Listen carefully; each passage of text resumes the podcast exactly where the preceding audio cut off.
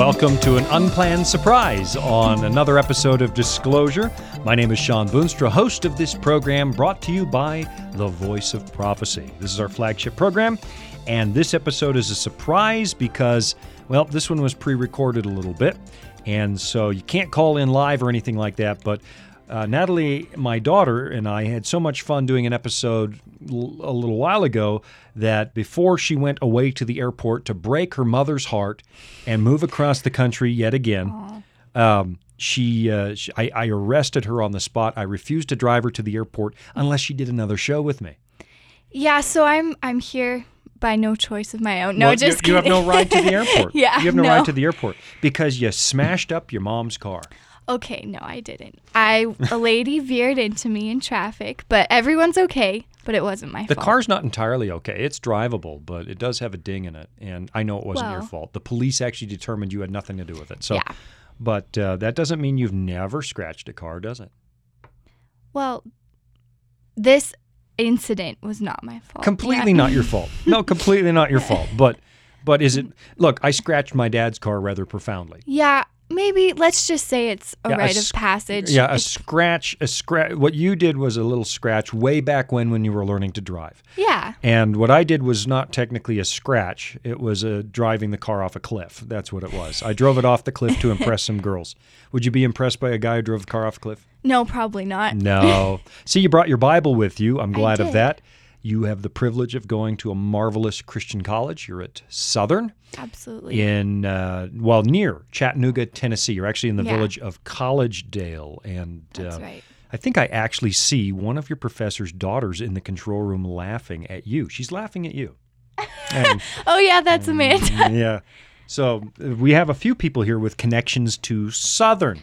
yeah. Uh, but I wanted to hold you by because you were asking me the Bible questions that people ask. And uh, Yeah. you managed to collect an assembly of some very interesting ones.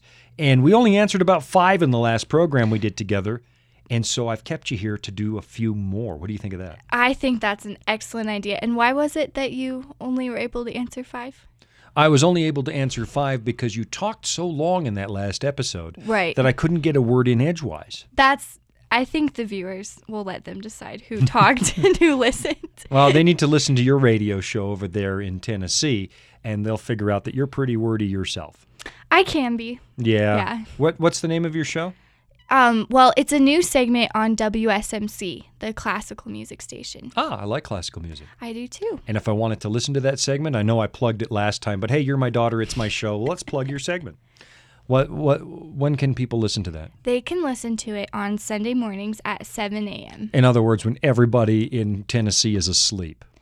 Well, maybe some people get up and do things on Sundays. Keep working on it. I've heard the I've seen you record the segments and one day they're going to give you prime time. They'll give you drive time. And There you go. It'll be the Natalie show. I don't know what your last name will be. Maybe it'll be Boonstra, maybe not. Who knows? Who knows? Can't you make your, point. your future husband take your last name? Um, that might be a bit weird, but I think you can do that. I, I think you can do that. you could do it. Yeah, Boonstra is such a great name. It's a very unique name. No, No, one there's else millions has it. of us. I often ask people when I check into a hotel, you know, am I the first Boonstra here today? Can't be. And they go, well, yeah, I think you're the first one ever. Yeah, yeah. I haven't met any other Boonstras outside Right. of our family. All right, let's get to the Bible. Let's Okay. get to our Bible study and your Bible questions. Speaking of your future husband, what's that first question? I'm peeking at it across the desk. Oh my. Um, is polygamy a sin? Yes, don't do it, Natalie. Okay. Why are you asking? I'm not asking. I'm just reading the questions. Okay, okay, yeah. Here, polygamy is an interesting situation because in the past, people have tried to justify it by the fact that some rather prominent Bible characters uh, and, and good Bible characters were indeed polygamists. Right. And of course, a polygamist is somebody who marries more than one. A bigamist is somebody with two wives. Yeah. A polygamist is somebody with lots of wives. There's an interesting case that came out of the earliest days of the Lutheran Church. There was a Luth- there was a German prince who wanted to marry a second wife, and he needed Luther to say that was okay. There's a crisis. This is a big crisis in the earliest days of the Reformation. This happens over the year of 1539 to 1540. You know, roughly when I was a little boy, back in the Yeah. 15. And um, and this crisis showed how badly wrong this whole topic of polygamy could go. There's a guy by the name of Philip. He's the Landgrave of Hesse, so he's a, a nobleman. Yeah. And he's one of the most powerful Lutheran princes. But the problem was this guy's also a walking tabloid story. He's a he's a scandal on legs. That's what he is. And he had gotten married at the age of 18, but it was a political arrangement. You know how in those days it's like, okay, yeah. you're going to marry a girl from this family because then our two families will be united and we shall reign the world. Well, Right. our area and bring peace to the people. yeah. That kind of thing. But it turns out he hates his first wife. It's like, ew, I didn't pick this. Honestly, I, I didn't Mm. Yeah. pick this. Uh, not that it stopped him because he still had 10 children with her. So it didn't, you know, she couldn't have been too awful. He had 10 children with her. Yeah. Uh, but he was also cheating on her all the time. Mm. And that was embarrassing. Here's this supposedly Christian prince who's, um, I saw one author call it unabashed adultery. So he's like, he's not even hiding it. He's No. just running around. But he was tempted by a different solution. I think he felt bad by the fact that he's basically cheating on this wife of his that he's not fond of. And so he wants bigamy. And he says, look, I can have a second wife because Abraham, you know, Mm, yeah. Isaac, Jacob, they all had, you know, they had more. Well, Isaac only had the one. Jacob had two. Right. Yeah. Right. So these patriarchs do. And here's the interesting thing during the Reformation, everything's up for grabs. We get to re examine everything because we're re examining all of the doctrines of the church. And, uh, and in the name of Christian liberty, why don't we re examine the doctrine of marriage? So the theologian said, no, bad idea. That is not the right way to go. But they're kind of hesitant because he's got all the power. And the reformers are being protected by the German princes. So hmm. we don't want to upset Philip, the Landgrave of Hesse, because then he won't protect us. Yeah. So, and and there's another problem is Luther had made jokes out of polygamy publicly. And he once teased his oh. wife in public, saying, I should get another wife. You know, Sounds like something you would do. it probably, yeah, that probably is something that I would do to mom. I'm not interested Yeah. in another wife. I can't handle the one I got. Oh my. No, I wouldn't want another wife. no. Melanchthon, another reformer, you know, closely tied to Luther, had at one point suggested, look, Henry VIII wanted to um, divorce his wife and get remarried, have an annulment, and the Pope wouldn't give him one. Yeah. So he suggested, why don't you just go to bigamy? Why don't you just get another wife? And so already we had public statements from some of these reformers who spoke before they thought on this issue. And in 1539, um, after getting sick for a little bit, um, this young lady shows up, and Philip really likes her, Philip the Landgrave of Hesse, and now he really wants to marry this gal. So he goes to Luther and Melanchthon and he gives him an ultimatum. If you don't support me in marrying a second wife, I'm going back to the Pope and I'm going to be his prince instead. And I'll seek his blessing. So they go, oh no, the Reformation's in jeopardy. And sadly, they gave in. They gave in, and Luther reluctantly said, okay, get a second wife. I think he regretted that the rest of his days. Yeah. Um, but in December of 1539, Philip got a nice Christmas present, I suppose, and Luther basically signed off saying you can do this. So we have this case where Luther regretted it, but it has happened, and it has happened in Christianity. Did the patriarchs do it? no. No. Did the patriarchs like Abraham? Oh, Jacob- yes. Yeah. They did. Yeah. yeah, yeah, they did. Yeah. Is there polygamy in the Old Testament? Yes. Yes, yes, there is. Does that mean we should do it? Here's the big question Did God tell them to get another wife? Can you find a verse where God says, go and get a whole bunch of wives? Absolutely not. No, you can't do it. The pattern in the Bible is one man and one woman. Adam, at creation, is given just one wife. So mm-hmm. there is the pattern. The counsel we have in the New Testament is that if you want to be a leader in the church, you can only have one wife. Take a look at 1 Timothy chapter 3 with me, Natalie, and, and read me verse 2. 1 Timothy, you can just read it off the cheat notes that I stuck in front of you because I was knew I was going to ask you to read this verse. 1 Timothy 3, verse 2. Okay. It says, A bishop then must be blameless, the husband of one wife, temperate, sober minded, of good behavior, hospitable, able to teach. Okay, so here we're kind of not that polygamy was rampant in the church in these days, but here we have that same template we have in the Garden of Eden. A bishop is an elder presbyter in the church, and he's got to be the husband of one wife. If you want to be mm-hmm. leadership in the church, you've got to conform to God's pattern. Look at what Jesus says in Matthew chapter 19. Go ahead and, and look at that one with me. Matthew 19 and verse 4.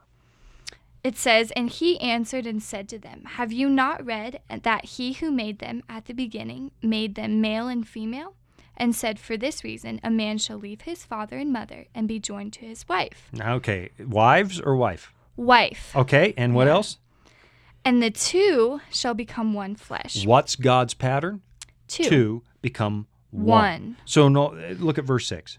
So then they are no longer two, but one flesh. Therefore, what God has joined together, let no man separate. There you go. So the the pattern there, Jesus is really referring back to uh, the Genesis account and saying this is not what I set up in the very beginning. And when I say Jesus is not what I set up, it's because the Bible clearly identifies Jesus as the agent of creation in John chapter one, Hebrews chapter one, uh, and a bunch of places in the New Testament. Yeah. So, does polygamy happen? Yes. Was it God's idea? No. And here's what's interesting: when you find polygamy in the Bible, just in case you're tempted by it, you know, I can't imagine how many girls would want to marry a guy who wants one more wife. I wouldn't, not at all. No. Yeah. Why? Because it's we're designed to want their sole attention. Right. Yeah. So, what would you be worried about if there was a second wife? Probably that he would like the other wife more than me. Yeah, it just Yeah. creates dissension and Yeah. tension and all that kind of thing. Right. And that's what happens in the Bible. In every last case of polygamy, it leads to heartache. You've got hard feelings between Leah and Rachel. It's Mm-hmm. Not going too well. Rachel's not having luck having babies, and at least in the beginning, and that leads to hardship. We've got Hagar and Sarah, right? Yeah. The Sarah's handmaid. They can't have a child, Abraham and Sarah. At least they're doubting that they can do it on their own, even though God promised it. Sarah says, "Why don't you sleep with Hagar?" And I don't know in what universe that's a great idea. Why would Abraham go for that? We, I guess, you had to be there to see how he thought so. that was a good idea. It ends in huge heartbreak. Uh, Hagar has to leave with her little son Ishmael. It's sad. To this day, the descendants of Ishmael and the descendants of Isaac still don't like each other. Yeah. Um, the apostasy of Solomon. He eventually leaves the faith altogether, had a thousand wives, some of them worshipped idols and so on. There's not a single positive example of polygamy in the Bible. No. Does God sometimes tolerate what we do? Sure. Yeah. Um, you know, the the there's a case in the New Testament where the, they're challenging Jesus on the issue of divorce, and he says, "Look, we've allowed certain circumstances. Under those circumstances, divorce to happen, but you got to understand it's happening because of the hardness of your hearts." And so God always nudges us in the right direction. He bears long with us when we make mistakes. He corrects us when we need correcting. Um, but the God, the Bible's very honest. That's what I love about it. It's not trying to paint a rosy picture of God's people. It's telling the truth. It's not religious propaganda. And those stories are very instructive for what the model should be between men and women and marriage and household. And there you went again. There's your cue. Yeah. Yeah. the cue. You used up all my time again, and I'm glad you. This really wasn't your question, right? You're not No. considering polygamy. I'm not considering polygamy. Don't worry. no, and you're not considering two husbands either, right? No. Because I've already put word on the street over at Southern that boys aren't to get anywhere within a mile of you, Oh my. or I will deal with them. I hope you're listening, Southern. I hope you're listening. I hope you're not right. listening. We'll be right back after the break. Uh, we'll be right back after this break. You're listening to Disclosure. I'm on the air with my daughter, Natalie, who's just getting on a plane soon, but I've held her back just long enough to do some Bible study on air with her. We'll be right back after this.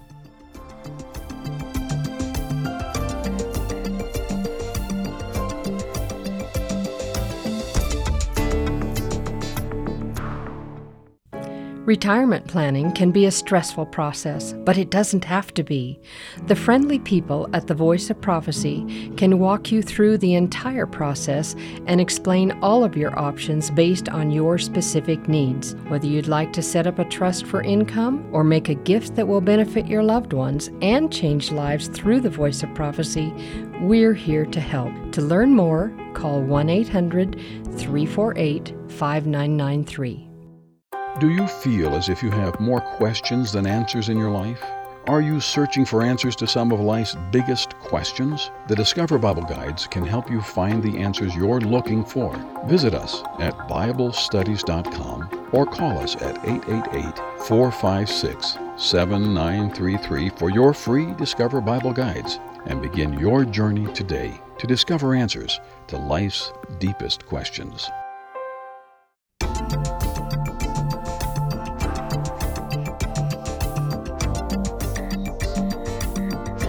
Now that the break is over, I probably need to tell the listening audience what my daughter and I were discussing during the break. Oh, You were teasing me, saying, Look, I'm not going to come home with two husbands, I'll come home with three. I honestly don't care how many you come home with. None of them are allowed in the house. They all have to sleep in the car, so you decide how many fit in there. That's how that goes.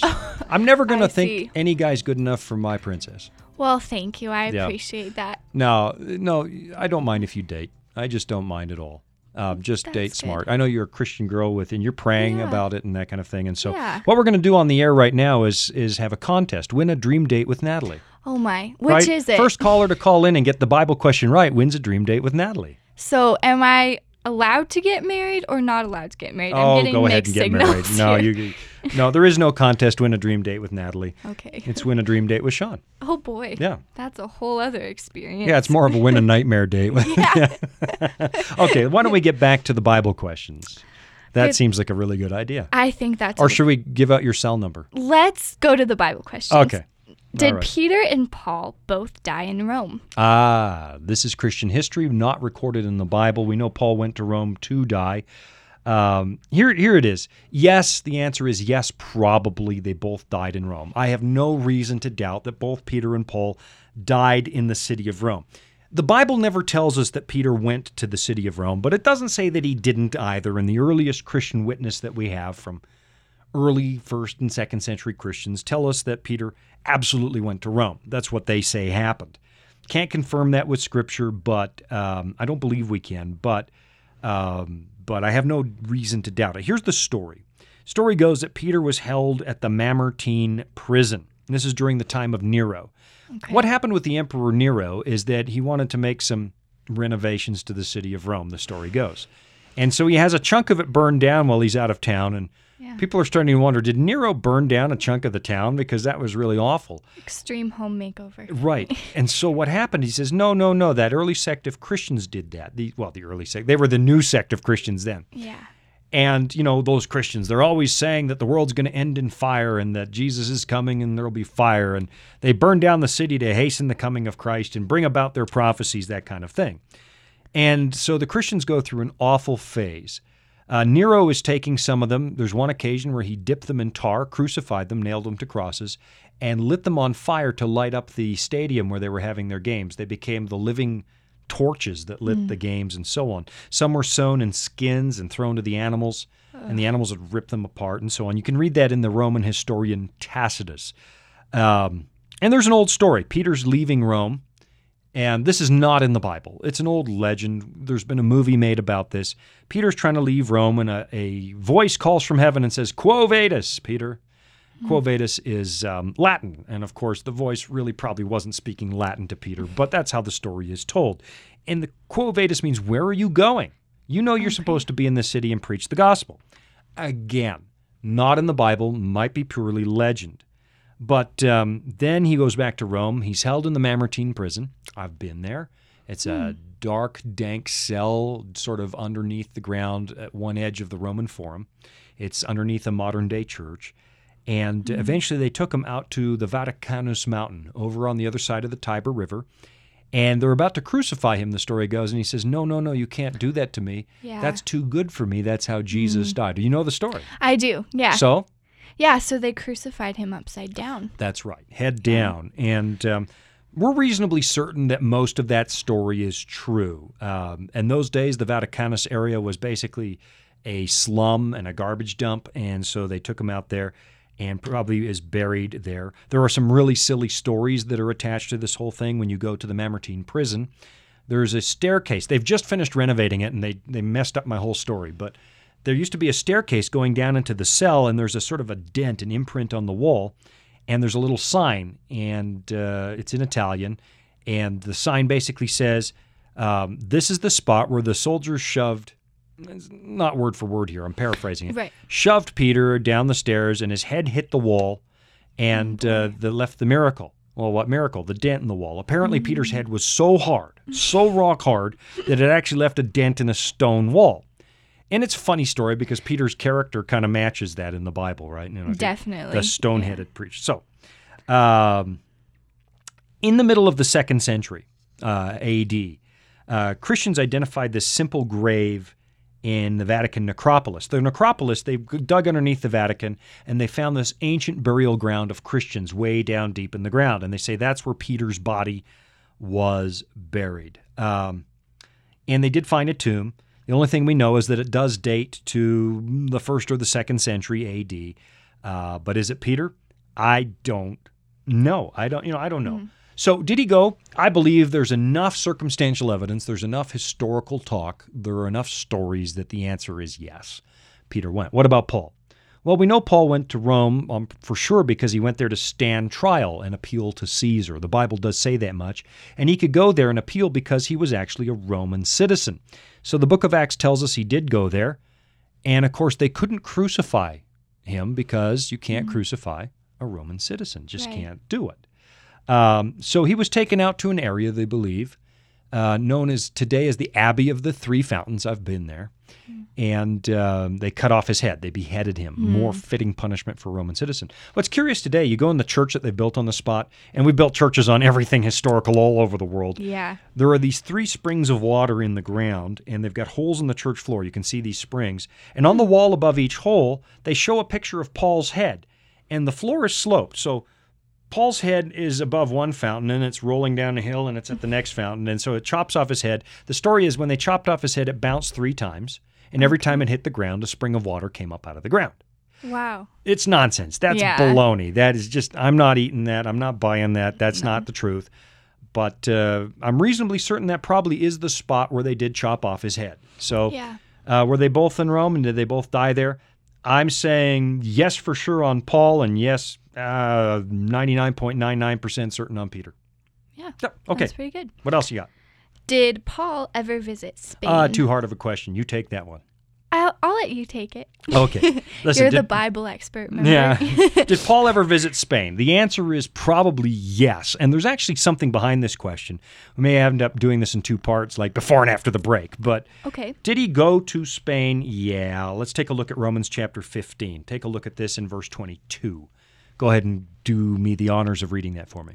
Okay. It says, For this reason, I also have been much hindered from coming to you. So this is Paul writing to the Romans. Keep going. Okay. But now, no longer having a place in these parts and having a great desire these many years to come to you, whenever I journey to Spain, To I where? shall- To where? to Spain. So is he planning to go to Spain? yes. Yes. Okay, keep going. I shall come to you, for I hope to see you on my journey and to be helped on my way there by you. If first I may enjoy your company for a while, but now I am going to Jerusalem to minister to the saints. Okay, jump down to verse 28. Uh, it says, Therefore, when I have performed this and have sealed to them this fruit, I shall go by way of you to Spain. Okay, so he's writing to the Romans. He's saying, I'm going to Jerusalem, then I'm going to go to Spain, but I'm going to go to Spain by way of you, You. through the city of Rome. Yeah. So, what do we know so far? He absolutely intended to go to Spain, but did he ever go? Hmm. Well, that's where the Bible story leaves us hanging. We don't We don't know. Some people say, no, no, he went to Rome, then he died there. But the early church, you go back to the records of the earliest Christians, and they say absolutely yes, he went to Spain. So there's a guy by the name of Clement who becomes the Bishop of Rome toward the end of the first century. And he's writing this in a letter known as the First Letter of Clement. Okay? Here's what it says. Just happened to have this in my pocket. or I peeked at the questions. Yeah. Either or. Yeah. After he had been in uh, seven times in chains, this is Clement preaching about Paul.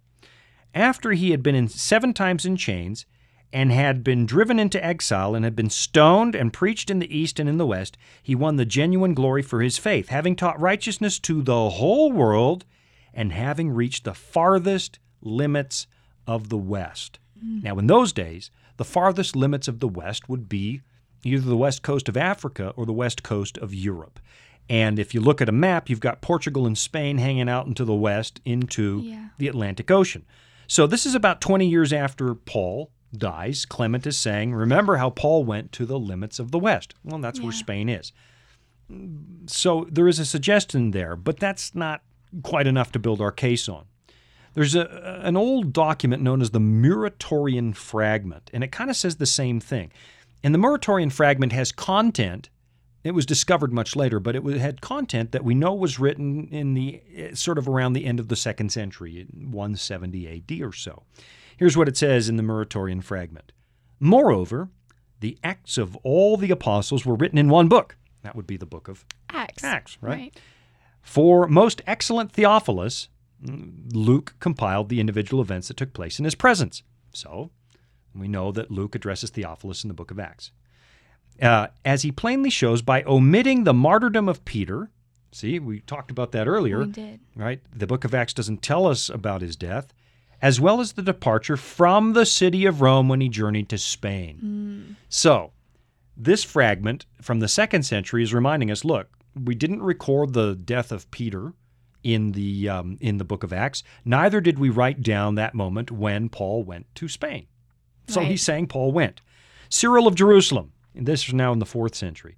He's a theologian in Jerusalem, and he says this in one of his lectures. Paul, who from Jerusalem even to Illyricum, fully preached the gospel and even instruct and instructed even imperial Rome, and carried the earnestness of his preaching. Oh, I'm stumbling on my words. carried the earnestness of his preaching as far as Spain, Spain. right? Chrysostom, the Archbishop of Constantinople. He's known as one of the great preachers of the early centuries of the church. He's preaching a sermon on 2 Timothy, and he says this For after Paul, he had been at Rome, he returned to Spain. But whether he came thence again to these parts, we do not know. So the the almost unanimous testimony of the early church is that Paul kept his word, went to Spain through Rome. Now, here's what's interesting. As I was studying this, um, there's this group in the north of Italy in the Piedmont valleys known as the Waldensians, and there's something of an enigma. They don't match the rest of medieval Christianity. They have their own uh, scriptures known. Well, they have a Bible, but it's not the Vulgate of Jerome, a Latin Bible. It's a much earlier version known as the Italic. And some of them even continue to keep the seventh day Sabbath, even though Rome had um, switched to the first day of the week by the time of Constantine and a little bit after that. Um, and so people have wondered where did these people come from? They're so unique, Yeah. right? And they, their their belief systems sort of match the, the belief systems we find in the book of Acts. So one theory says the Waldensians were Christians that fled from Rome when Nero was killing people. Uh, and that's possible. It's not that far up to those mountains, and the mountains are a good place to hide. Yeah. Uh, but there are some Waldensian villages, not all of them. Uh, and their library was burned to the ground in the 1500s, so we did lose their official written records. But some Waldensian villages actually remember that their origins were with Paul. They said Paul, on his way to Spain from Rome, would have to, and if he went overland, he would have to go right through their valley. So there's actually a possibility that Paul was the one who raised up the Waldensian movement. Now, not all villages agree. You know, this is Right. one theory among many, but it's fascinating to me that Paul said he was going to go to Spain through Rome. And what do you know? Look at that. You explained that. You over explained that so much that we ran out of time again. Yeah, I tend to over explain. yeah.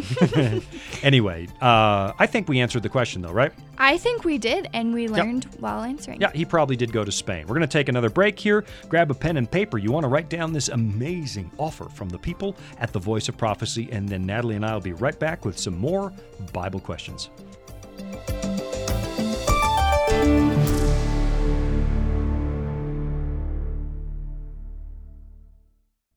Disclosure is just one of the programs brought to you by the Voice of Prophecy, like the audio adventure program Discovery Mountain.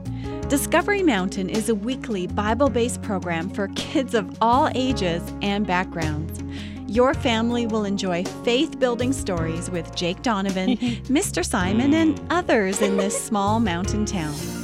Each summer, campers visit Discovery Mountain where they sing songs, learn about God, and reenact a Bible story with the help of drama teachers Miss Wendy and Miss Tamra. With 24 full episodes every year and programming every week, your family will have something uplifting to listen to every week. Listen to episodes on demand and watch video features from director Doug at discoverymountain.com or on your favorite podcast platform. That's discoverymountain.com.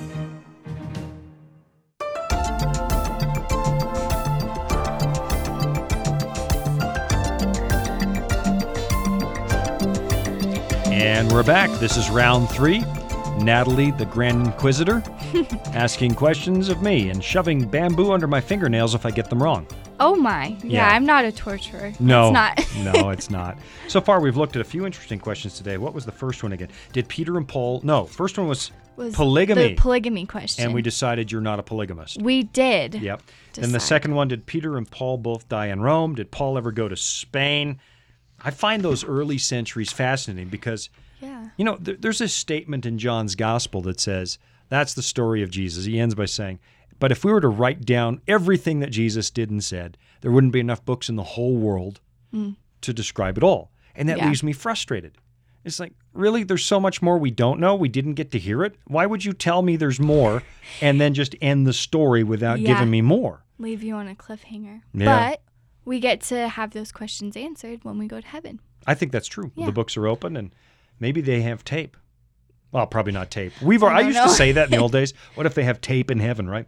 And now we've even abandoned tape. You got to figure they got something better. Probably. Something better.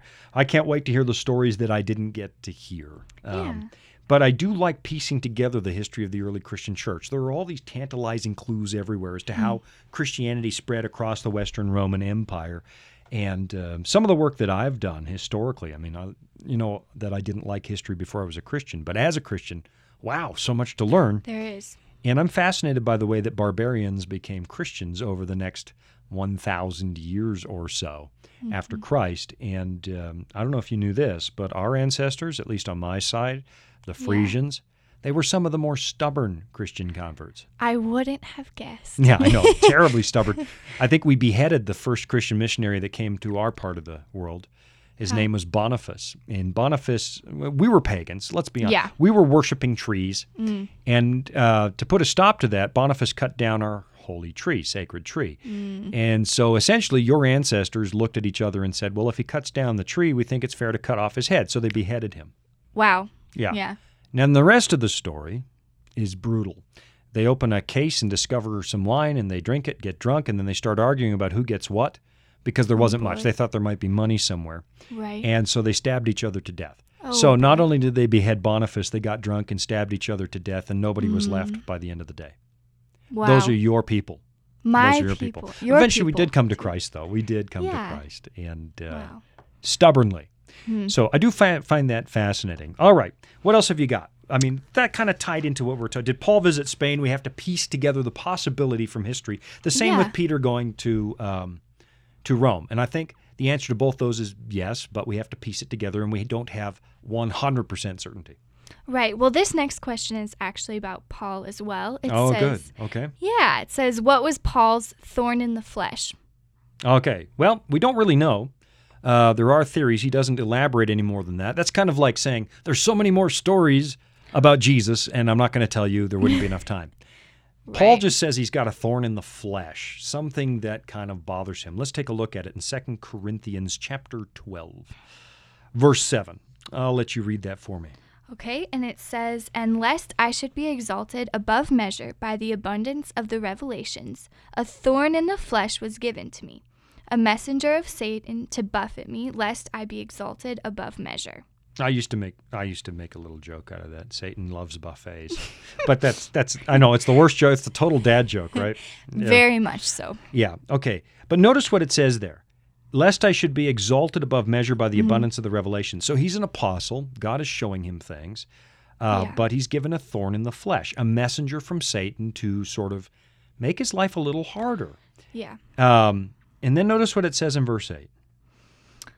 Concerning this thing, I pleaded with the Lord three times that it might depart from me.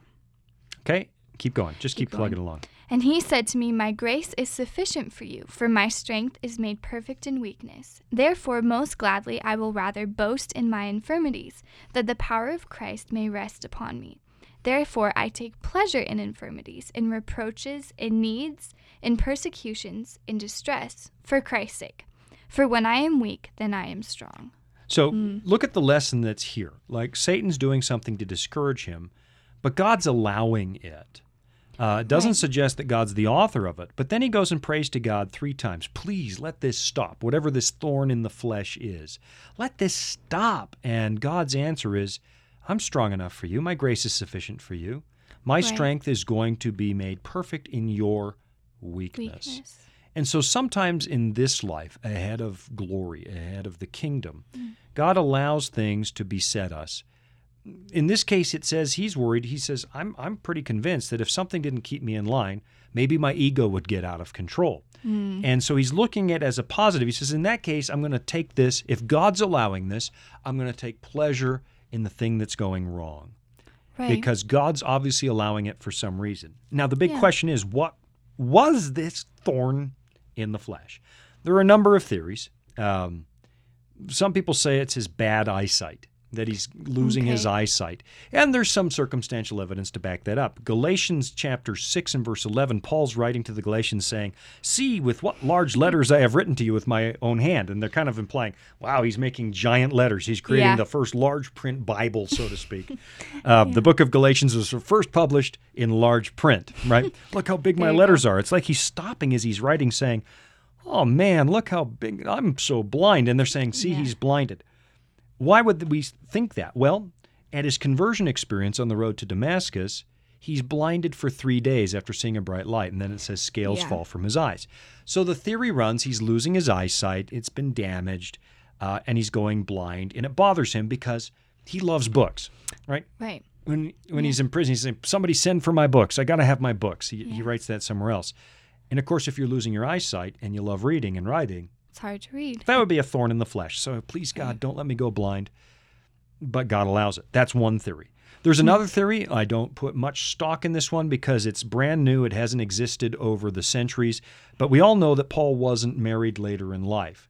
He would have been married at one point because he was um, a member of the Sanhedrin. And to be a member of the Sanhedrin, you had to have a wife. You had to be married. That's circumstantial, so we guess that he probably did have a wife. It's obvious later in life he did not. Right. Did she die? Did she leave him when he became a Christian? We don't really know. We don't mm-hmm. know.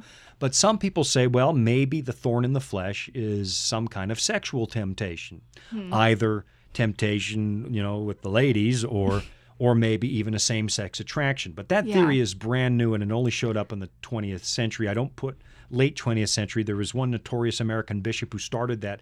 It's basically rumor. We have no historical context on that at all. So uh, that one historically probably pretty unlikely.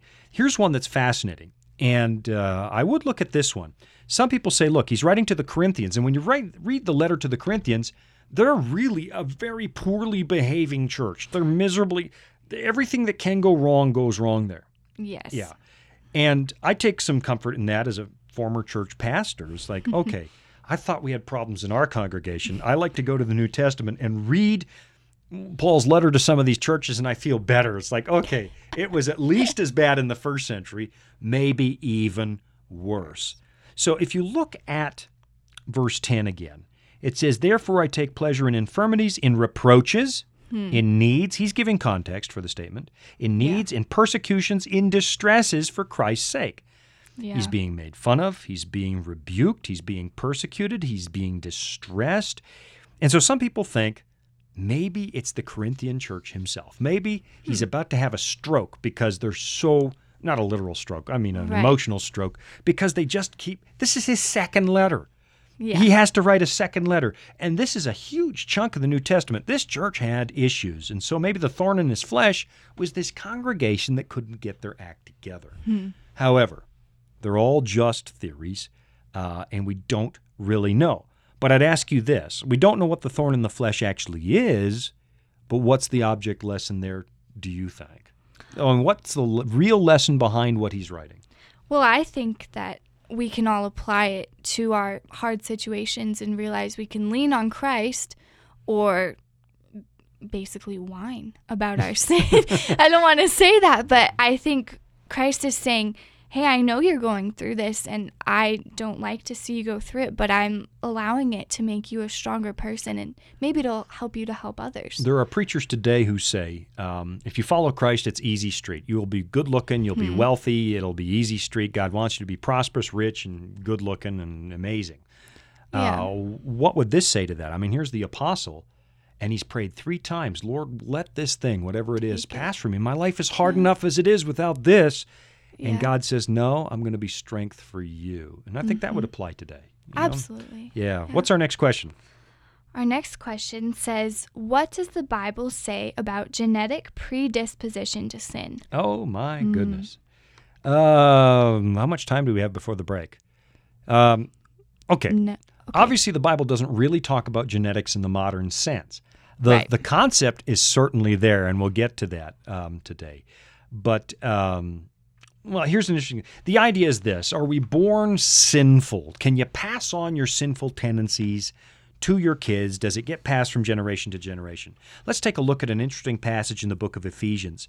And here it's talking about salvation. Look at Ephesians chapter 2, verse 1 with me and follow along. And you he made alive who were dead in trespasses and sins. So, let me pause here. Even if you did discover that you got a tendency towards something that got passed down from your parents, grandparents, great grandparents, and so on, if there's a genetic component, you know, let's say that I I love getting drunk. I don't, but I You love don't. getting drunk, and I discover, my goodness, I've got a genetic predisposition to alcoholism. Is that an excuse for living a drunken life and you know neglecting my family? No. No. He's saying you were, were dead in trespasses and sins, and he has made you alive. So even if you were born with a predisposition to it, a natural tendency to it, it's not an excuse because God opens the door and offers a way out.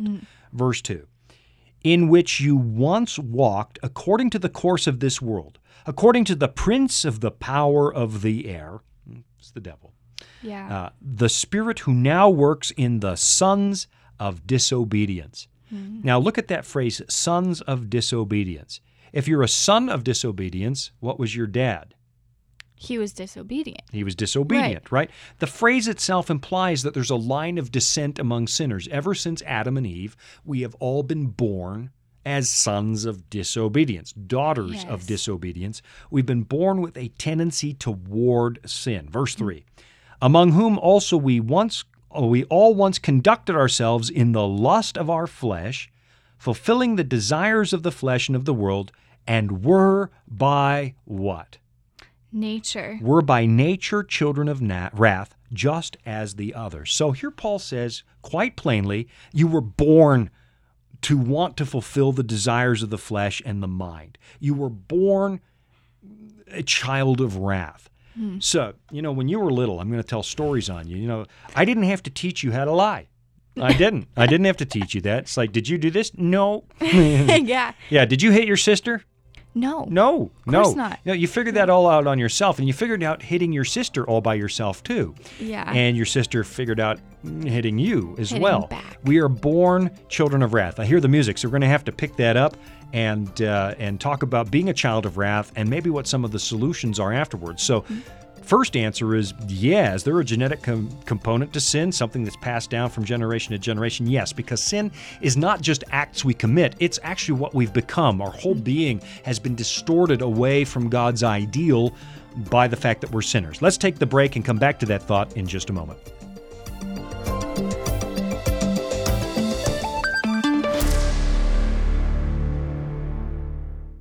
As you may know, the Voice of Prophecy is supported by people just like you. We provide Christ centered programs and Bible studies free of charge so that no one is left out. If you've been blessed by these programs and would like to pay it forward, we invite you to visit vop.com/give to make your tax-deductible donation. We're equipping the world for Christ to come, and your support will make a direct impact on so many lives. That's vop.com/give. You toss and turn in bed and find yourself awake in the middle of the night. Your mind is in turmoil and you're overstressed with the stuff of everyday life. You need peace and calm in the middle of the storm. The answer you need is found in our free Discover Bible Guides. You can get yours by contacting us at VOP.com. Click on the tab that says Study, or call me at 888 456 7933. That's 888 456 7933.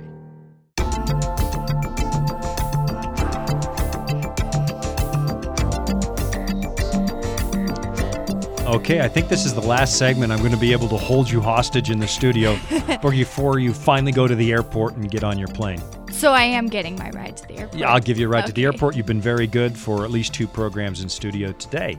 and uh, you're pretty good at raising the Bible questions. Uh, I think the next time we get together, maybe are you going to come home for Christmas or something? I'll come home for Christmas. Oh, I'll be home. I won't sing. Okay, good. Yeah, I won't sing. I'll be home for Christmas. We'll do a Christmas show, and I ask you questions. Oh, that'd be yeah, interesting. nail you to the wall. Bring your sister in here too, Yeah. and we'll do tell-alls. Who really broke that window that time? Yeah. yeah. Okay, we, we were kind of talking about that before because the question again, Natalie, was what? The question that we're addressing? It says, What does the Bible say about genetic predisposition to sin? Right. And so there's a number of dimensions to this idea, but the, the biggest one is can sinful tendencies get passed on from generation to generation? And the answer, according to the Bible, is sure, yes. We're called the sons of disobedience, and it kind of implies that there's a line of disobedient people. Right. And it says, There is no one who has not sinned. Where did we first learn it? Well, with our first fathers, uh, you know, father and mother, Adam and Eve. And once they sinned, something shifted. Sin is not just breaking the rules, sin is deeper than that with humanity. Um, we've been so morphed that the Bible says that we, we couldn't do right if we wanted to. Even our righteousness is as filthy rags. And can a leopard change his spots? No, we're, we seem to find ourselves helpless. There's something in us that gravitates towards selfishness, rebellion against God. And uh, Paul says in he, Ephesians chapter 2 and verse 3 that we were nature's uh, na- uh, we were by nature children of wrath like everybody else. Everybody's a child of wrath. And the wrath of God falls on sin. He's basically saying we're all born with the wrong desires. We're mm-hmm. inclined toward the wrong thing. And then the Bible also does talk about sin being punished down through the generations. Let's take a look at the Ten Commandments. I'll give you an example of this, but then we're really going to have to slow down and explain it. Okay. Okay, Exodus chapter 20. Go ahead and read me the commandment in verse 4. You shall not make for yourself a carved image, any likeness of anything that is in heaven above, or that is in the earth beneath, or that is in the water under the earth. You shall not bow down to them, nor serve them, for I, the Lord your God, am a jealous God, visiting the iniquity of the fathers upon the children to the third and fourth generations of those who hate me, but showing mercy to thousands to those who love me and keep my commandments. Okay, let's take a look at this. Okay. I, the Lord your God, am a jealous God, visiting the iniquity of the fathers upon the children to the third and fourth generations of those who hate me. Hmm. Now, notice that it talks here about the sins of the parents having some kind of an effect on their children, grandchildren, and great grandchildren. And it says that the iniquity of the fathers is visited upon the children. Now, we already know from what Paul taught us that this is absolutely true. We do pass our tendencies on to our own kids. Right. Um, that's the worst moment in a parent's life when you see your own sort of negative traits coming out in your kids. Not that you have many negative traits, but I don't suppose you remember what happened on the freeway in Toronto when you were two, sitting in the back seat in your little car seat. Do you? You don't know, do you? I don't know if All right. I remember. Now here is. He- Here's what happened. I'm driving. Mom's in the passenger seat. You're in the back. You're two years old, and you loved going out for rides. And we would play that game we talked about Yeah. is so and so in the Bible, and Right. you've always loved Bible study, and you would play along as so and so in the Bible. But then a trucker cuts me off, Mm. and I mean he comes so close to the front of my car. You should know about this because you got hit by somebody in traffic the other day. Yeah, It's not a pleasant experience. no. So this trucker nearly takes me out on the freeway. He swerves in front of me. I have to swerve into another line. My knuckles are white. I, I finally swerve back into my lane. My heart is racing. I'm clearly a little agitated. And what does little Natalie do? She starts yelling at the trucker. And you called him a name. It wasn't a dirty word or anything, but you called Yeah. him a name. And your mother looked at me. Where did she learn that? I don't know. yeah, right. I don't know. But you were yelling at the trucker at two and calling him names for cutting us off in traffic and shaking your little fist at him and stuff. And uh, and then I thought, oh my goodness, I really need to rein myself in around this little one. Yeah, it's kind of so your tendencies do get passed on. That's true. Um, I didn't enjoy watching my own negative traits come out in you. You're No. you're a much nicer kid than I ever was, and you're a much nicer young adult than I was. Um, Thanks. but here's what this is not talking about. There is something that passes on from generation to generation, but this is not talking about punishing children for the sins of their parents. It's not No. talking about holding you responsible, culpable, guilty for something I did. right? So I rob a bank and God holds you accountable. Does that sound fair? No. No. Um, but if I pass on a tendency to you and you act on that tendency, is that your fault?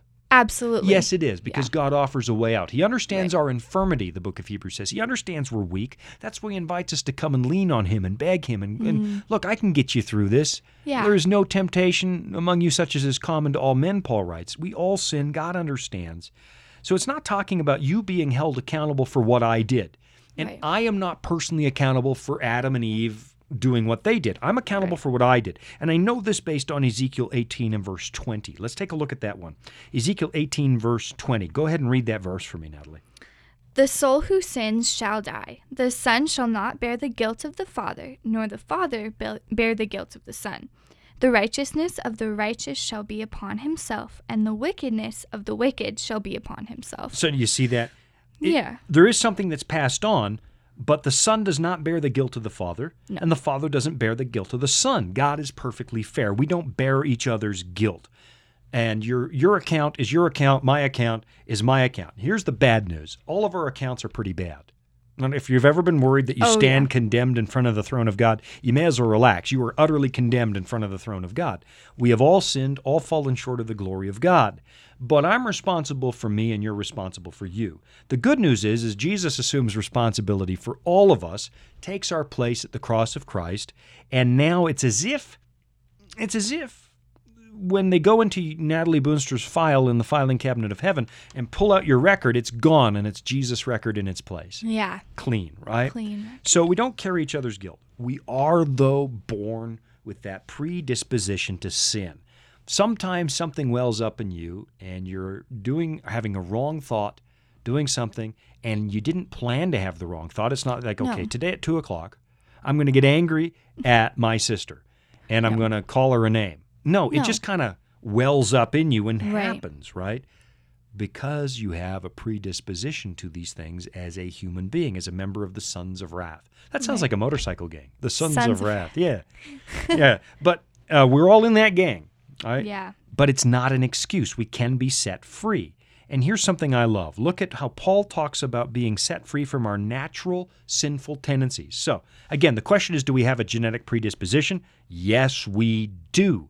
Can we break free from that? Not on our own, but there is a path out. Let's take a look at 1 Corinthians 6. Look at verse 9. It says, Do you not know that the unrighteous will not inherit the kingdom of All God? right. Who does that include? Everyone. Everyone. We're all unrighteous. unrighteous. We have all sinned and come short of the glory of God. Then it continues, do not be deceived, neither fornicators nor idolaters. This is quite a list coming up. Fornicators, idolaters, adulterers, homosexuals, sodomites, thieves, covetous, drunkards, revilers, extortioners will inherit the kingdom of God. Here's what's interesting. All of us are in that list somewhere. I, I can take that list into any house in America or the world today, and everybody's on that list somewhere. We're all there. We've broken God's commandments, and God says if you've broken one, you have broken them all. But now look at verse 11. This is the power here. He's saying, You are, will not inherit the kingdom of heaven. Well, it says the unrighteous won't. So I think, Ooh, who does that include? Then I read the list. Oh, no, it includes me. Now what? Verse 11. And such were some of you. Whoa, such mm-hmm. what? Were some of you. That's past tense. Keep mm-hmm. reading. Were, yeah. But you were washed, but you were sanctified, but you were justified in the name of the Lord Jesus and by the Spirit of our God. All right. So Paul walks in basically, again, the Corinthians. We talked about that earlier. Big problems in that church. And they have a whole bunch of people that have done all these things in this list. And then he says, But remember, that was what you were, and you mm-hmm. aren't any longer. You've been washed and cleansed in the name of the Lord Jesus Christ. So basically, it, it comes down to this Are we genetically predisposed towards sin? Yes, we are. Is that an excuse? No, it's not, because there is a way out, and that mm-hmm. way out is Jesus. Yeah. Yeah. Now, some people panic and they think, well, then I'm going to become sinlessly perfect. No, focus on Jesus. Let him deal with that and focus on the work he gives us to do. It's That's sharing the gospel. Let him worry about that. Okay, let's do one more because we got like only four minutes left. Okay. this question says Was Paul forced to fight wild animals in the arena? Fascinating question. Mm, and it's not one many people think about. But there is a passage in the Bible that says so, and that blows people's minds. I only stumbled across this a little while ago. Uh, it's mentioned. Look at 1 Corinthians 15, verse 32 with me. Go ahead and read that one. Okay. If in the manner of men I have fought with beasts at Ephesus, what advantage is it to me? If the dead do not rise, let us eat and drink, for tomorrow we die. Wow. So it says, if I have, if in the manner of men I fought with beasts in Ephesus. Now that was pretty popular back in the Roman Empire. Put Right. people in the ring, fight to death with the lions, and and and, and what have you. Uh, but did that literally happen? Probably not. If you look at the context, uh, he says, "If the dead do not rise, let us eat, drink, and tomorrow we die." In other words, if there's nothing in the future, why not just do whatever you want? Yeah. right? Do whatever you want. Look, if Paul had literally been thrown to the wild animals, uh, it means that they took away his Roman citizenship because he was a Roman citizen, and you weren't allowed to throw Roman citizens to the animals. You couldn't crucify them, you couldn't throw them into the arena. So he would have to be stripped of his Roman citizenship in order to be thrown to the wild animals. But we know that he still has it later on because he takes advantage of his citizenship and he Yeah. can go to Caesar in Rome and appeal to him. This is probably a euphemism. I fought with wild beasts or with the beasts. Um, that's probably a euphemism for taming your own animal passions, these natural tendencies that erupt in your soul. Oh, okay. Okay. The ancient Greek philosopher, wasn't really a Bible author, of course, uh, described wrestling your animal passions as fighting them in the arena. So if you notice in the original text, after he says, I fought with wild beasts, if the dead do not rise, let's eat, drink, for tomorrow we die. In other words, if there's no future, no heaven, no resurrection, I'll do whatever I want then. But in the no, he doesn't want to do whatever he wants, so he's fighting against something. Eat, drink, tomorrow we die. He's fighting against the natural tendency to indulge in his natural sinful passions. Hmm. And that's what comes up in Romans chapter 7, verse 22. For I delight in the law of God according to, this is Paul writing, I delight in the law of God according to the inward man, but I see another law in my members, my body, warring against the law of my mind, bringing me into captivity to the law of sin which is in my members. O wretched man that I am, who will deliver me from this body of death? What's he describing? This struggle where in my head I want to do what's right, but in my flesh I do what's wrong. Right. He's describing the very struggle that in the ancient days was described by fighting with the wild beasts. So he's just now. Here's what I think um, is really fascinating. I love these passages because here is the greatest Christian missionary of all time. We're talking the Yeah. Apostle Paul. He writes like mm, a huge chunk. For sheer real estate in the New Testament, he takes up most of the space. You know, he writes most of the books. Maybe not most of the real estate, but he writes the largest number of books. I had somebody dispute that a while ago, but no, he did write the largest number of books as of anyone, and yet he still struggled with his own tendencies. Right. And I'm thinking, man, I know Paul's going to be in heaven, Yeah. and if I lean on Jesus, I'm going to Mm-hmm. make it too. God's got my back, and I find that good news. I don't know about you. Well, it's amazing news, and it shows that you don't have to feel like you're a bad Christian because you struggle with things. You just have to give it to God because He loves us. That's Yeah. exactly right. Yeah. So it's okay to struggle. Right. I think it was Martin Luther said it's okay to have the birds fly over your head, but you don't have to let them build a nest in your hair. there you go. Yeah, you don't have to indulge it. Through Right. the power of Christ, you can resist it. So I think to that extent, we have all fought with wild beasts, Absolutely. right? Oh yeah. And uh, we all have sinful tendencies, but through the power of Christ, you know, I might not be perfect, but I'll be better tomorrow with Jesus than I was today. And then better Mm. yet, the, I'm still rotten, but I'm better today than I was yesterday. And with Jesus, every day is better. Natalie, you got to go away to college. So I gotta go. yeah, you've got to go. Thanks for joining me on the show. Enjoy the semester in your communications program. I'll listen for your radio show, and thank you all for joining us today on Disclosure. Until next time, I'm Shawn Boonstra.